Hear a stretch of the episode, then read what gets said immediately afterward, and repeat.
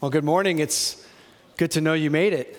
uh, I know the, the snow ended up not being as bad, which was good news for me. I got a new snowblower and I used it uh, one time, and uh, the second time I used it, the wheel fell off. And I'm not handy at all. I don't know what to do about this. But uh, so I, I did go out this morning, did a little shoveling uh, to make sure that it was going to be clear for us. So glad that you're here with us here this morning what is our second installment of a new series called Ageless God Modern Message. And the title of the series is important, but the, the subtitle of it, I think, is more important. It's the question What is God saying to you? What is God saying to you? We would love over these next few weeks for that question to take residence within you, to, for you to be challenged with this question, for you to be encouraged with this question, that we would allow ourselves to hear what God might be saying to us. And uh, we're excited about where we might go. Specifically, we're going to be going through the, the book of John. And this is go, going to go along with our groups. Um, there's many groups out there that you could still sign up for. They're going to be meeting at all different times throughout the week. And you're going to be uh, working through not only the text that we're uh, sharing on in the, in the Sunday messages, but also the daily readings throughout the book of, of John that we encourage you to, to journey through as, as well. We're definitely we're looking forward to what God might be saying to you through this particular experience. And so we're going to just start right at the very beginning of the book of John in chapter 1 verses 1 through 18. 18 different verses we're going to be reading here this morning. I saw that some of you brought your Bibles in with you. You could turn there with those. We also have our Pew Bibles that are there uh, that you can pull out uh, as well. These nice, pretty new orange Bibles. And by the way, if you don't have a Bible, take one of these home with you. We'd love for you uh, to have it. John chapter 1, verses 1 through 18, really a, magnificent uh, piece of scripture uh, that we have for us. Uh, it says this In the beginning was the Word and the Word was with God, and the Word was God. He was with God in the beginning, and through him all things were made. With, without him, nothing was made that has been made. In him was life, and that life was the light of all mankind. The light shines in the darkness, and the darkness has not overcome it. There was a man sent from God whose name was John. He came as a witness to testify concerning that light so that through him all might believe. He himself was not the light, he came only as a witness to the light. The true light that gives light to everyone was coming into the world. He was in the world, and though the world was made through him, the world did not recognize him. He came to that which was his own, but his own did not receive him. Yet to all who did receive him, to those who believed in his name, he gave the right to become children of God. Children born not of natural descent, nor of human decision or a husband's will, but born of God. And the Word became flesh and made his dwelling among us. We have seen his glory, the glory of the one and only Son who came from the Father, full of grace and truth. John testified concerning him. He cried out, saying, This is the one I spoke about when I said, He who comes after me has surpassed me because he was before me. And out of his fullness we have all received grace in place of grace, already given. For the law was given through Moses, grace and truth came through Jesus Christ. No one has ever seen God but the one and only Son, who is himself God and is in closest relationship with the Father, has made him known. So, in the latest edition of Adventures of Raising a Nearly Three Year Old, um, one of the interesting things, our, our children have kind of an age gap. We have an eight year old and a almost three year old. She'll be three in the middle of February by and large, that's a really good experience for us because the older one can take care of the younger one, and he's really stepped up to the plate most of the time, and it's just nice to see them interact in that way. But she is now learning words, and she is hearing lots of words and expressions and phrases from her older brother who is eight years old. And so it's kind of an interesting experience trying to get her uh, to understand what not to say or what not to say in a certain way and you know, what to say in all of those different things. So, case in point, one of the recent ones was that um, after giving some instruction to, to her, um, we've started to get this response where she'd say, I can't hear you.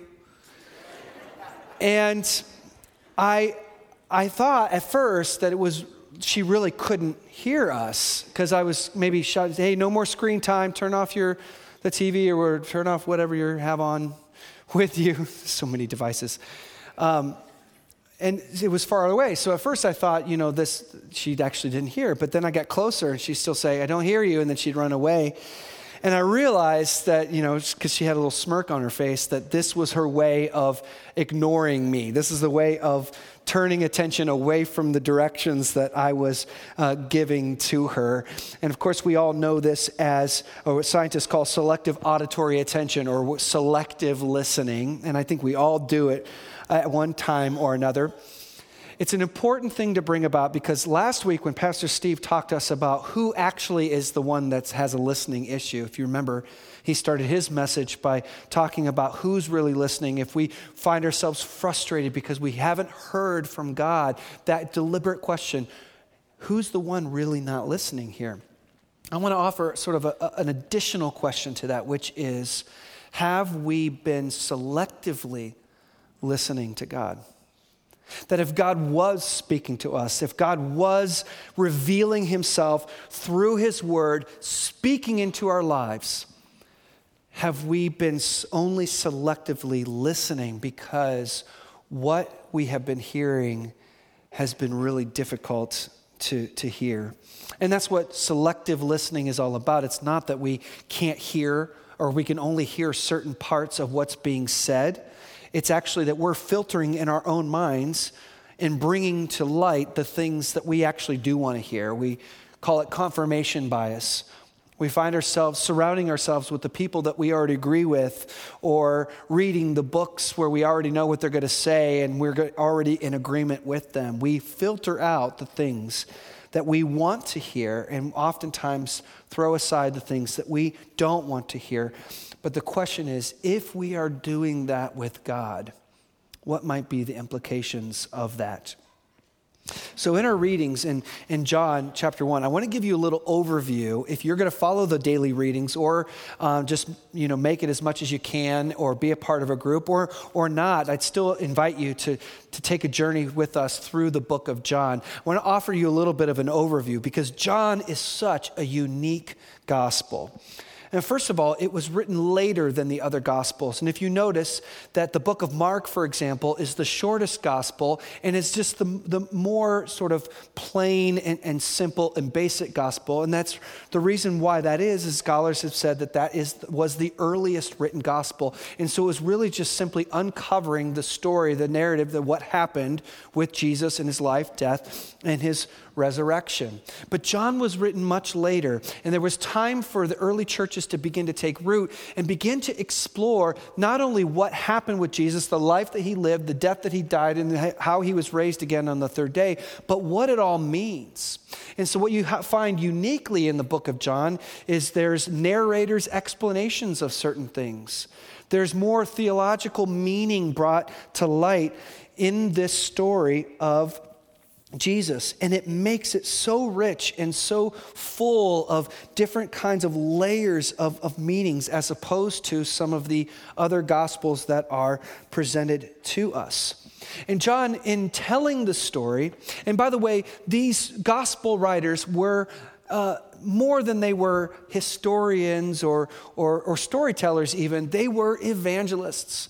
And the reason why we have the four Gospels Matthew, Mark, Luke, and John is because they compiled the stories of Jesus and they wrote the story specifically because they wanted people in their, in their time to believe. They were evangelists. They, want, they wanted people to hear the story of Jesus and they wanted them to believe. And they all have different audiences in their mind when they're compiling these stories and writing out the story of Jesus, which is why we have four very different and unique gospels presented to us. Matthew leans a little bit more heavy towards the Jewish audience of his day. Uh, Luke leans more towards the Gentile audiences of his day. And here we have John, a little bit of mixture of both, but definitely a little bit later, where there's pondering and questioning what does this all mean? Okay, I've heard the story of Jesus, but what does it mean? And specifically, what does it mean for my life in our world uh, today? And so John uses a whole host of different literary techniques in telling his story.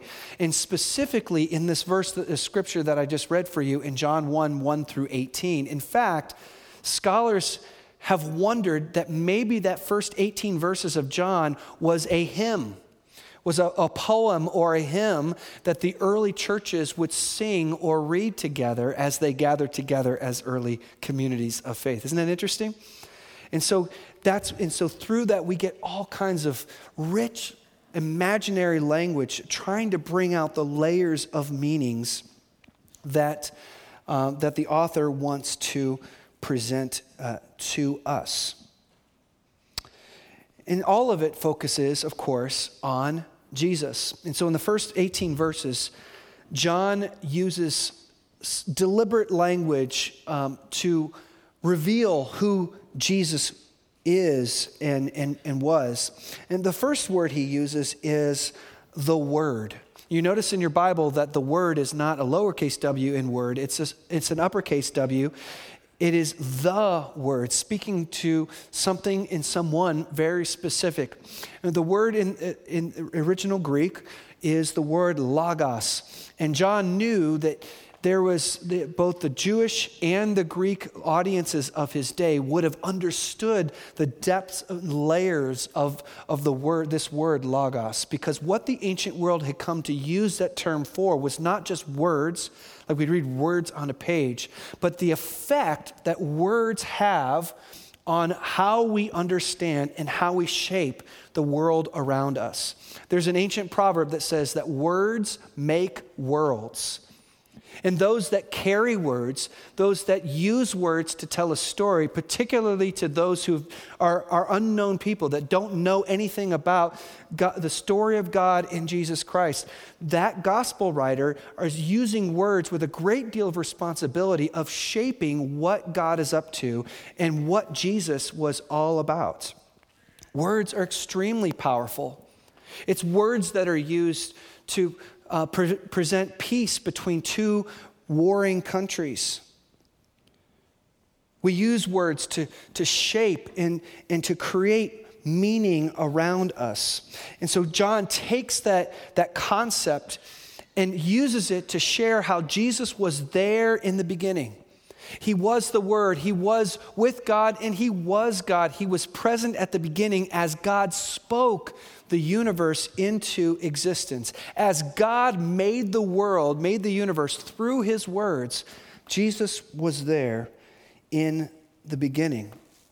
And so, as we look at this way, this, this word, word, that this logos that, that John uses, we, we come to an idea that this is the way that we understand God. This is the way that God brings about understanding for who He is, His character, His concern.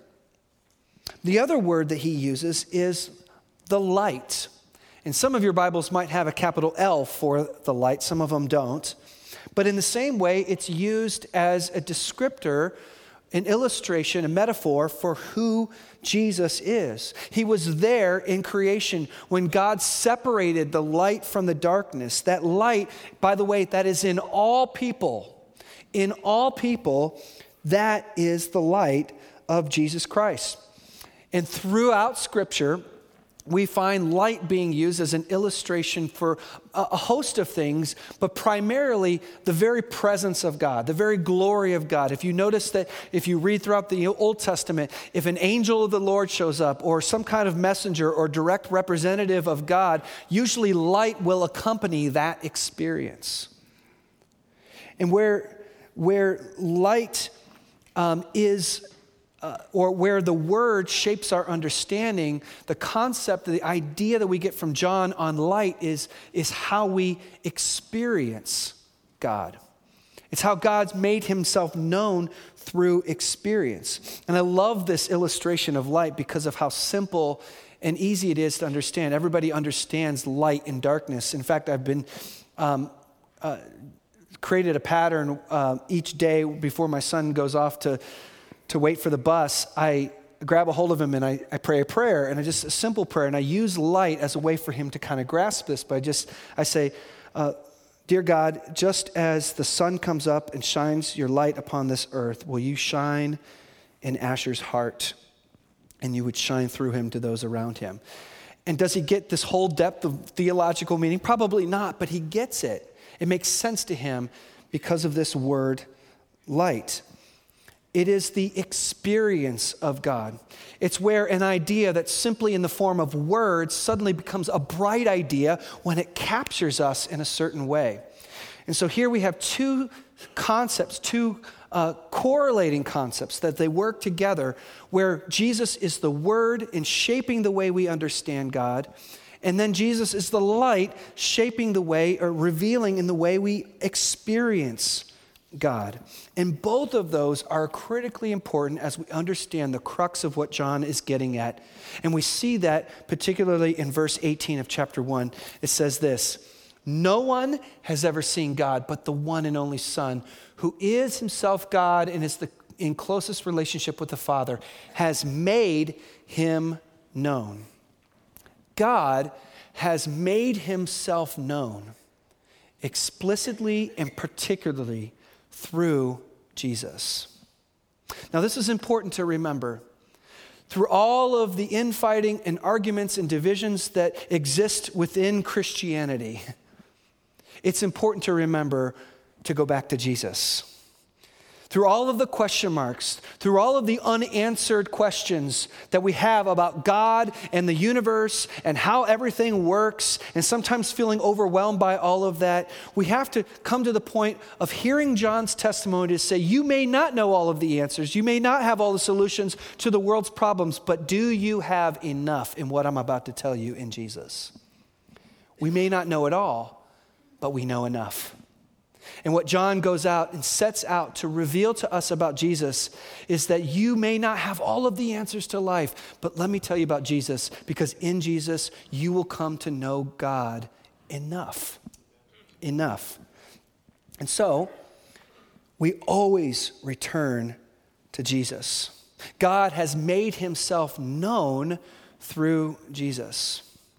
And it's through that event, through that action of God making himself known, that also creates distinction and also reveals the, the, human condition. And John talks about that as well. He begins by highlighting in verse 10 how the world, even though the world was created by him, they did not understand or they did not recognize him.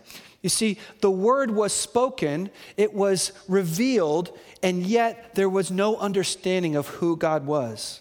These are the people all throughout the earth, especially in the ancient world. You can think about how everyone believed in a God, one form of God or the other, but there were all kinds of, most cultures in the ancient world believed in many gods, and particularly the Greeks, the Romans and the Greeks that existed in John's day in the late first century. And so there were people that would live their lives, they were created beings, but they didn't understand who God was. They did not accept the word about him. But then he goes on and he, and he offers a, a, a, another group of people. And these are the people that did not receive the light. It wasn't that they didn't know the world or the word. It doesn't mean, it, it's not that they didn't understand who God was. They knew God very well, except that they refused to follow his ways. He says they were his own, but they did not accept him, they did not receive him.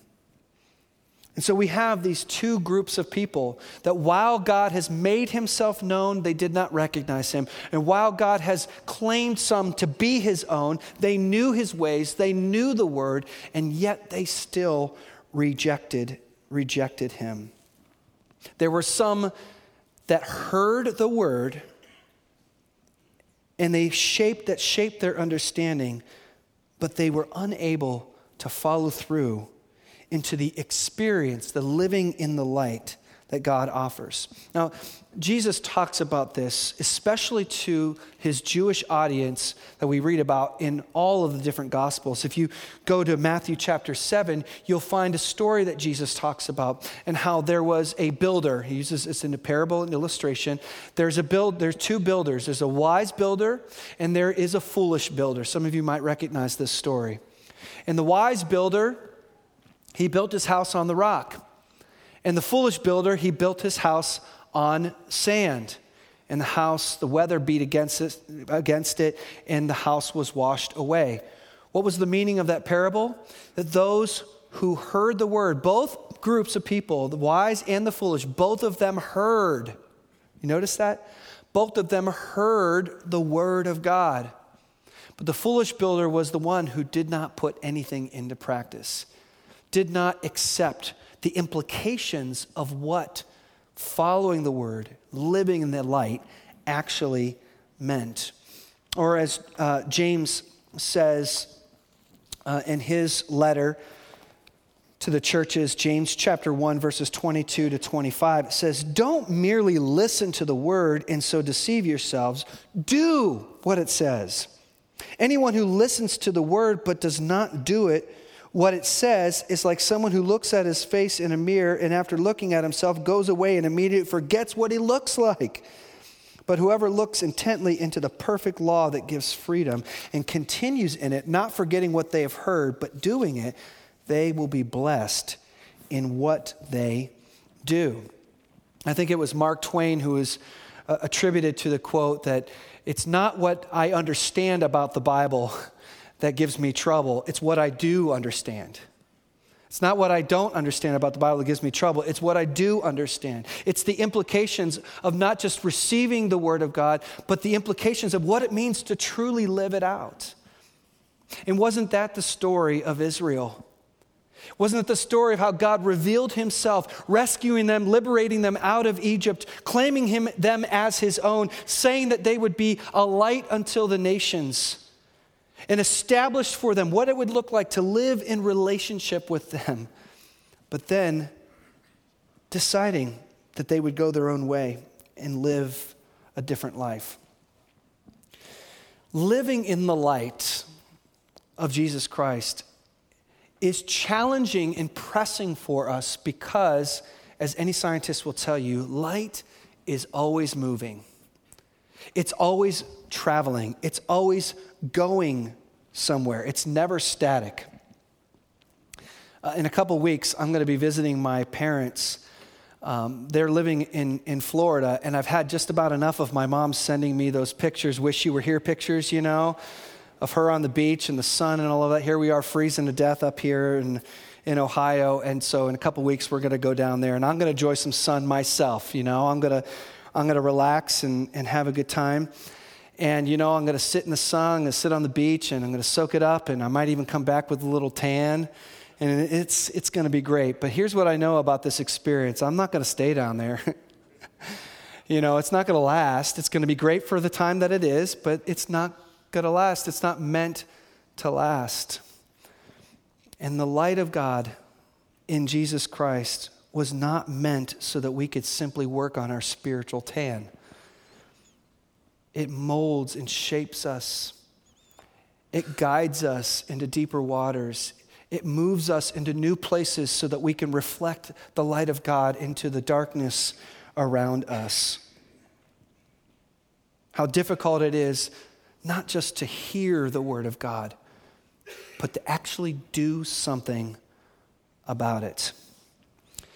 And that's really the crux of of why we're taking this journey, ageless God, modern message, is because we want you to hear from God. Yes, we want you to hear from God.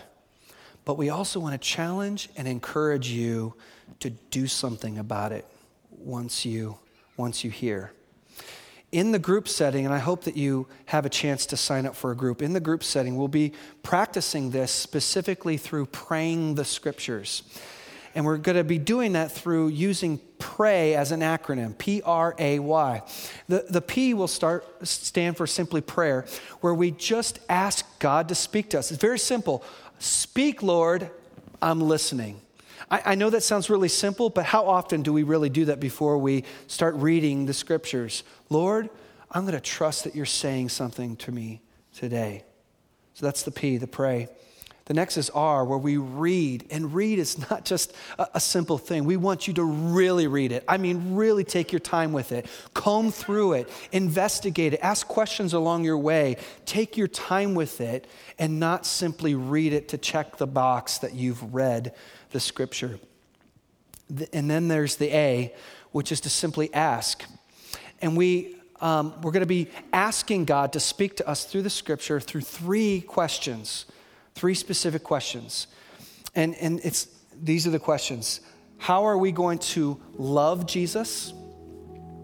What is the scripture saying how I can live like Jesus? And what is the scripture telling me and how I can lead others to Jesus. Another way of saying this is simply the greatest commandment love God with all of your heart, soul, mind, and strength, and, and love your neighbor as yourself. You can do that one as well. But it's specifically asking, okay, God, what are you saying to me?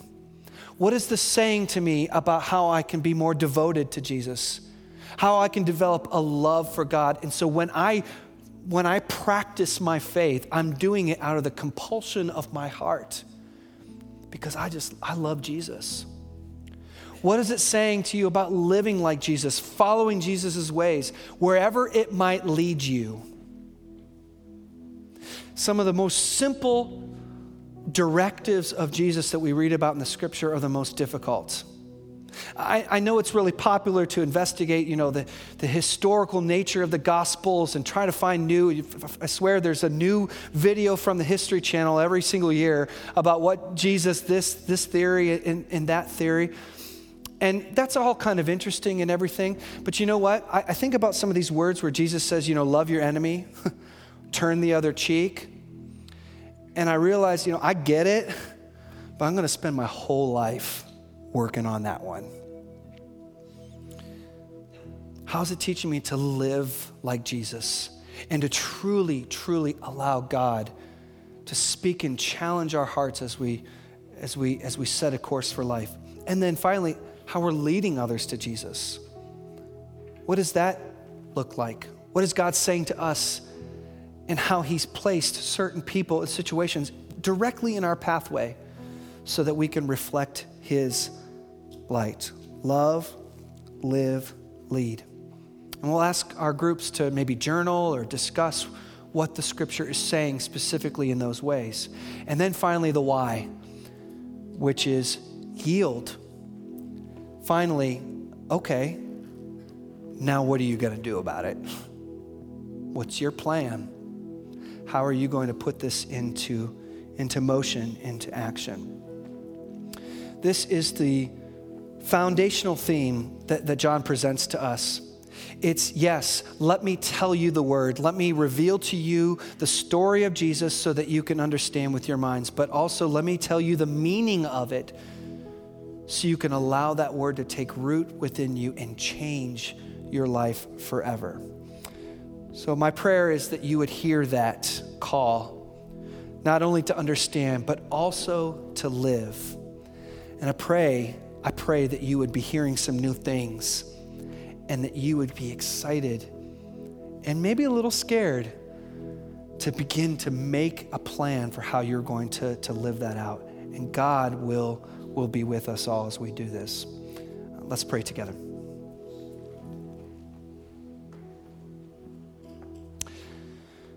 So, Lord, speak to us, we pray. Use your word to speak into our hearts. Yes, that we would understand, but help us also to live in the light of Jesus, to go wherever He sends us, and to follow Him wherever He leads. I pray for each person here, wherever they stand with you in their relationship with God. I pray, Lord, that in this new year, in this time as we lead to the Easter season, I pray that during this time, Lord, that you would reveal to us and give us courage to take that next step, whatever it might be, of drawing closer to you. So that when we look back, when we arrive at this Easter time, celebrating the resurrection, I pray, God, that we would stand victorious and grateful for how we've grown in these next few weeks. This is our prayer. Thank you, Lord. We pray all this in Jesus' name. Amen. Would you stand with us? Praise the Lord for his word.